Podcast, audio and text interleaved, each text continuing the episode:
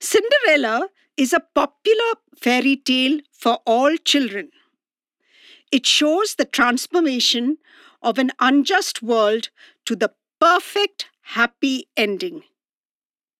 But did you know the tale has a greater significance to all our lives today? Listen on to learn the cultural relevance of this much loved fable. In fact, this is one of my favorites. This is Mind Your Mornings with Anna Chandy, a fortnightly podcast that takes you on the journey to a brave new you. This is Mind Your Mornings with Anna Chandy, a fortnightly podcast that takes you on the journey to a brave new you.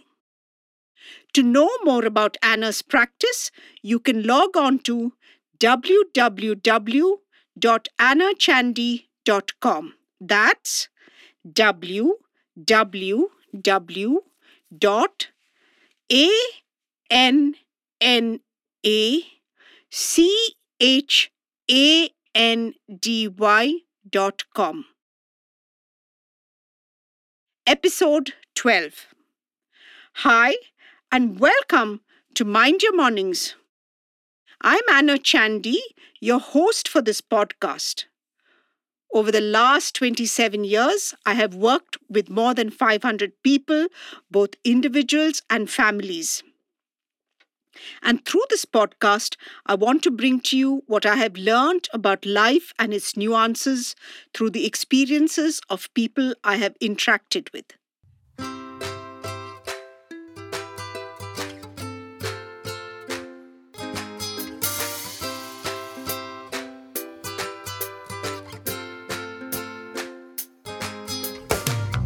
Once upon a time, there was a young, pretty girl who lived with her stepmother and stepsisters. Her family was evil and treated her badly, making her work hard, live in a corner, and serve them. She was gentle, docile, and obedient. She went about her duties in the house and lived with her fate. However, she had a dream. A dream of an ideal man who was just and fair. A man who would come and rescue her one day. In a stroke of luck, her fairy godmother granted a wish and she met the man of her dreams. He was all she had wished for and more. Despite obstacles, he rescued her from her dreary, abused life and placed her where she belonged, right next to the prince. Growing up, all of us have heard the story of Cinderella, the story of a simple girl caught in an unpleasant situation and rescued by her dream man. Charles Perrault captured the sharp contrast of unfair oppression and a triumphant end in this tale four centuries ago. Little did he know this story and its variations would be recounted for years to come. Why is this story still relevant so many generations later? Because it's deeply rooted in psychological behavior. In the early 1980s, Colette Dowling, an American psychotherapist and writer, theorized this concept of the Cinderella complex in her best selling book by the same name. This theory or syndrome explains the relevance of Cinderella from a psychological perspective. It explains how some women, or rather, most of us, have the Cinderella complex. I was aghast because I found I had aspects of it too, which means all of us, in one way or another, are led to believe that we are damsels in distress in the need of rescuing by a male suitor. Now, I know this sounds old, world in today's times. I'm sure a lot of you feel indignant. We have well paying jobs, we are independent, and we are thriving without a man. But is this concept really that irrelevant today? Our society is still caught in the patriarchal code of conduct, and up until just one re- generation ago, even in urban India, families sought educated, inverted commas, salaried men for their daughters. Patriarchy or some remnants of it still exist in our internal hardwiring and probably will continue to exist for at least a few more generations. Let's break down the Cinderella complex. This young lady, Arzu, comes to me for therapy. She's single, financially independent, and lives by herself in the city. She makes her own decisions and is free from judgment.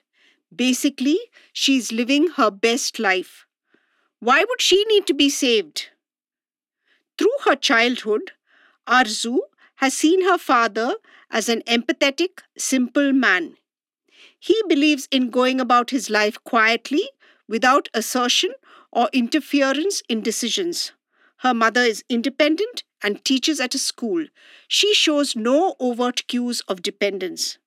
But recently, Arzu recounted a recurring childhood dream.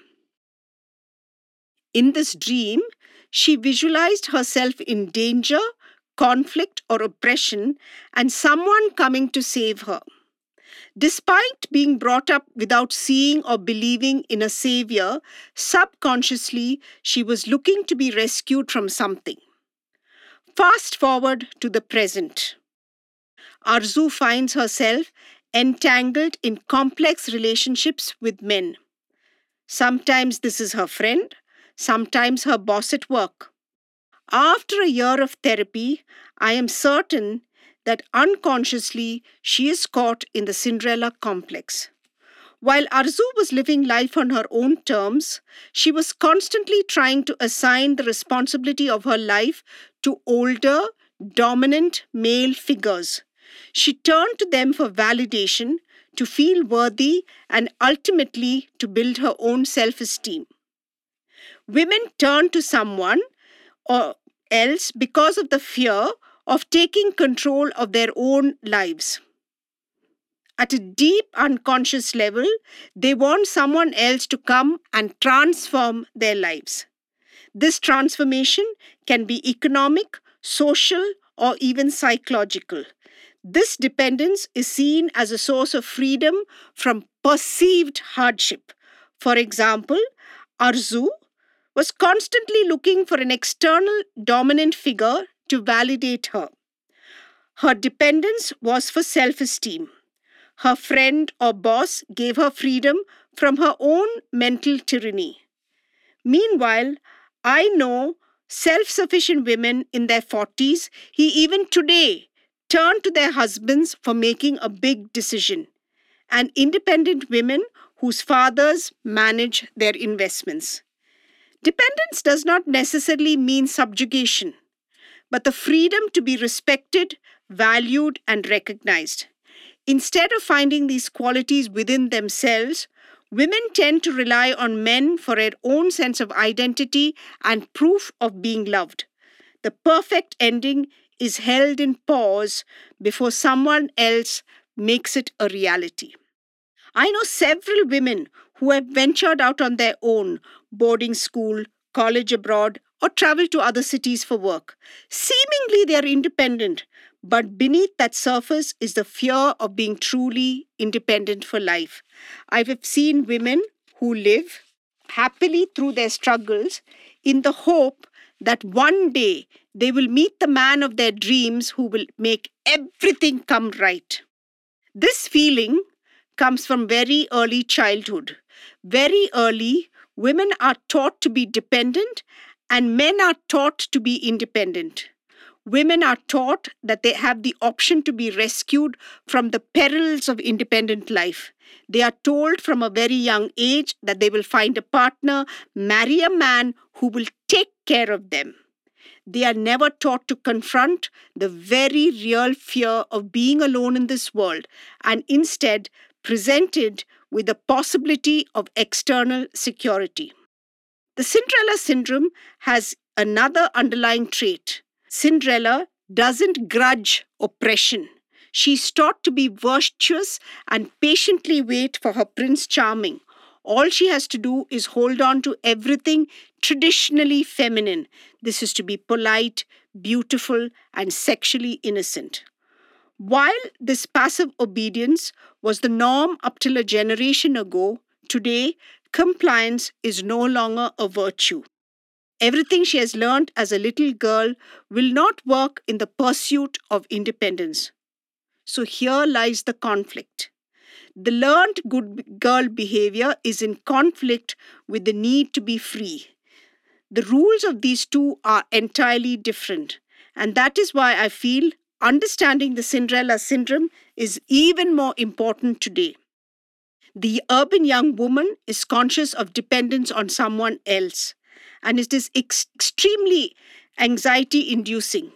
It puts us in a helpless state, a state no one wants to be in. So she works harder at being independent, incessantly proving to herself and others that she is responsible for herself. But somewhere within, there are remnants of early learning of being obedient and docile. This undercurrent often comes out in unexpected ways, like Arzu's emotional dependence for validation or a housewife's need to ask her husband whether she should buy this dress. So, femininity and dependence lie on two intersecting vectors that are variable. Is independence a loss of femininity? Is femininity a symbol of dependence? Unfortunately, this battle keeps women from realizing their full creative, economic, and social potential. I would say the Cinderella complex is even more complicated today. But here is the thing this complex does not affect women alone. An important part of the Cinderella syndrome is the vision or dream of an ideal man. Women are not just looking for any man to rescue them, but a man who's their very own version of Prince Charming. They have an ideal and refuse to compromise on this ideal. This often leads to complex and demanding relationships where the man is expected to live up to those ideals. Men are up against unrealistic expectations and women are left emotionally wounded by them not meeting them. Psychologists who have studied this syndrome believe this extreme dependence may be because of overprotective parenting. I am sure a lot of us have heard these questions from our parents Who are you going with? Will a boy drop you home? Or you can go if your brother is going. This often leads women to believing that they're always in need of protection and security from a male counterpart. Growing up, the syndrome reflects as a low self esteem, lack of confidence, anxiety, and even an inability to function at a workplace. The added pressure of conflict results in with, with either women overworking to prove their independence or being meek and indecisive, sometimes even oscillating between both. While the syndrome itself may diminish over years as women come together to fight patriarchy, the conflict will increase because the syndrome is culturally rooted and multi generational.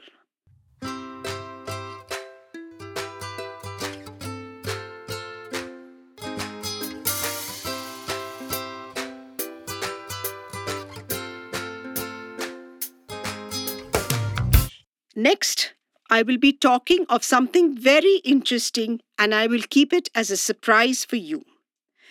If you have any themes or topics that you would like us to talk about, write in to anna at annachandy.com and I will definitely try and address them in the coming podcasts. Thank you for listening to Mind Your Mornings with me, Anna Chandy. I'll see you in a fortnight with the surprise. You can subscribe to us on Apple, iTunes, Spotify, Instagram as Counselor Anna, or also on YouTube.